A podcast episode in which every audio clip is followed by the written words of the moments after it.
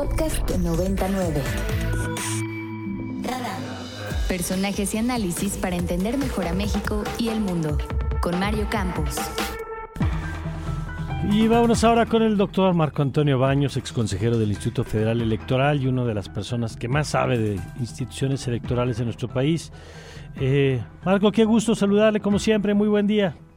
Muchas gracias, don Mario, lo saludo con muchísimo afecto y a su auditorio también con mucha aprecio. Gracias. A ver, ¿qué es lo que se está jugando con el tema de las reformas al INE? Sabemos que hoy van por la reforma constitucional, pero insisto en que salvo que algo nos sorprenda, ahí no va a pasar nada.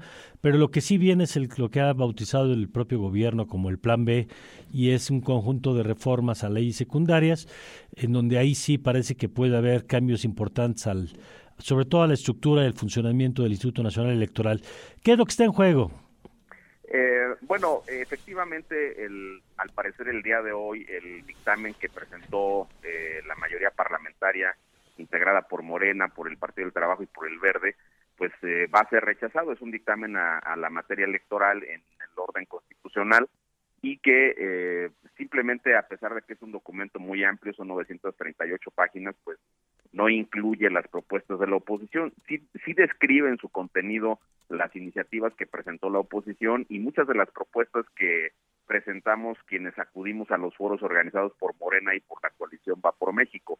Pero ya en el dictamen concreto, en las modificaciones constitucionales, en esencia es lo que presentó el presidente. Entonces ese dictamen al parecer va a ser rechazado y en consecuencia sobrevendría lo que efectivamente se ha denominado como el plan B, y ese plan B, en mi opinión, son dos cosas, don Mario. Por un lado, un paquete de modificaciones a las eh, normas secundarias, a las leyes secundarias, eh, una de ellas que regula evidentemente al Instituto Nacional Electoral, que en, al menos en lo que se ha conocido por diversas declaraciones de los diputados de Morena, es que eh, buscarían subsumir áreas del INE. Eh, Pablo Gómez, que ha estado en varios momentos en el Instituto Nacional Electoral representando al PRD, o a Morena, pues eh, ha sido eh, muy enfático en otros momentos en señalar que le parece que las direcciones, hay dos áreas operativas muy importantes del INE, una es la dirección de organización electoral y otra es la dirección de capacitación electoral. La dirección de organización es el brazo operativo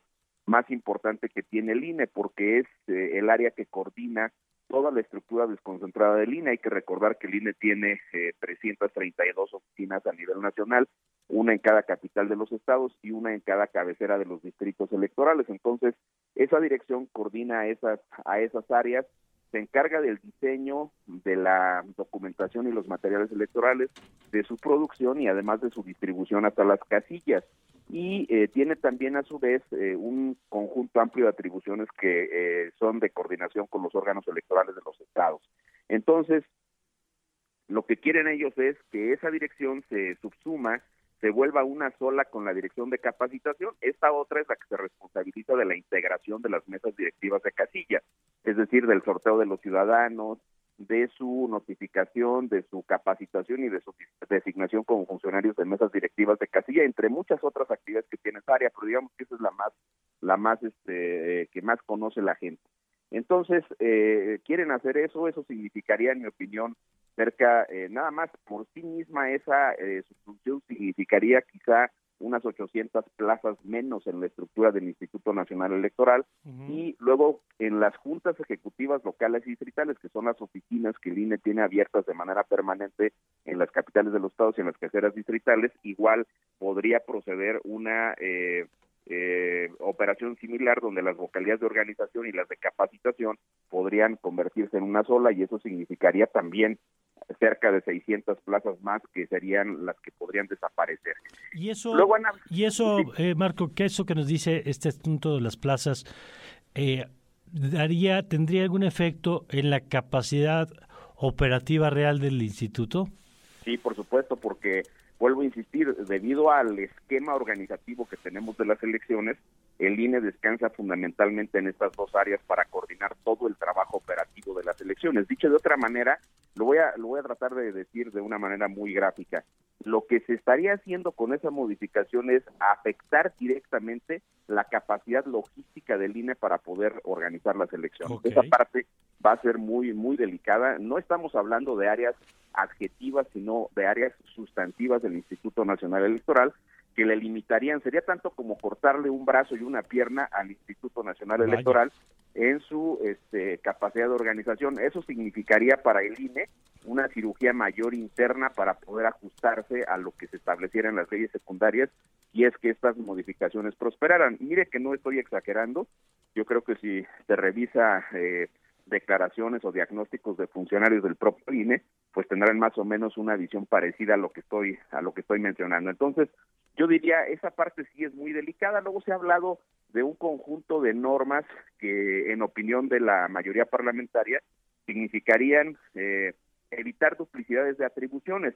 La verdad es que las atribuciones están muy separadas entre lo que son los órganos electorales de los estados y lo que hace el Instituto Nacional Electoral. Ahí sí tendríamos que ver exactamente qué propone eh, Morena. Eh, aquí la idea es que eh, si ellos no logran hacer eh, que pase hoy la reforma constitucional, pues dijeron que casi de inmediato estarían presentando las propuestas de modificaciones. Hablaron de un paquete de cinco leyes electorales, pero vamos a ver ya en concreto a qué se refieren con estas modificaciones este, que están ellos planteando. Luego tienen ahí un par de, de restricciones que les quieren imponer a los consejeros electorales, que la verdad suena un poquito más a un tema de emocionalidad que a una situación que realmente corrija alguna situación en específico, porque dicen que quisieran ampliar la restricción de los consejeros para que durante 10 años no puedan ocupar responsabilidades en el gobierno. Lo cual me decían es absolutamente impugnable, además.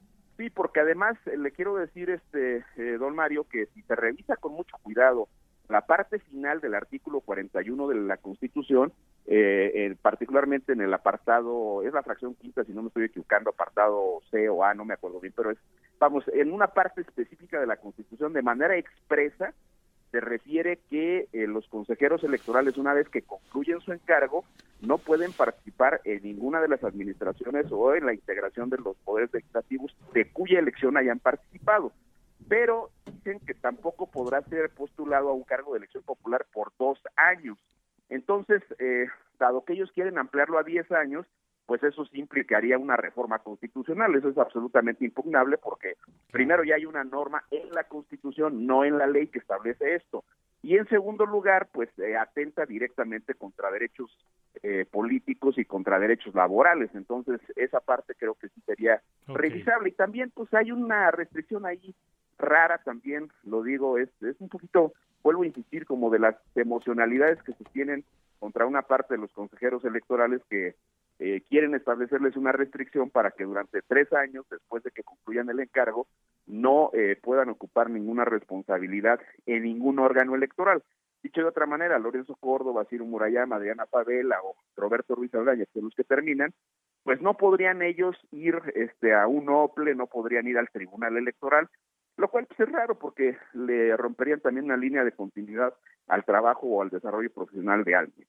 Y luego, pues, este, están otro tipo de, modificaciones que, que se están planteando, pero yo creo que el plan B también incluye, don Mario, el tema de los consejeros electorales que se van a elegir en abril.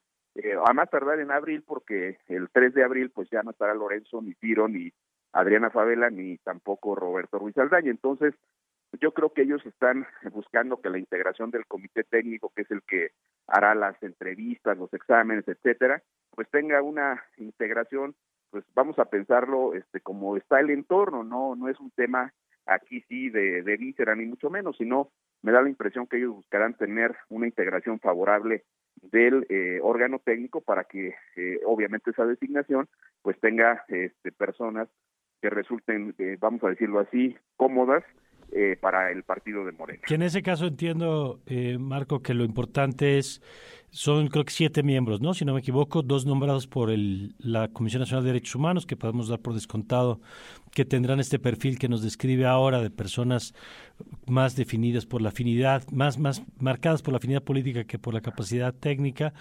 eh, dos nombradas por el INAI, que hay la expectativa de que puedan nombrar personas con un perfil profesional eh, creíble, y luego la Junta de Coordinación Política, que ahí nombra otros cuatro, ¿no?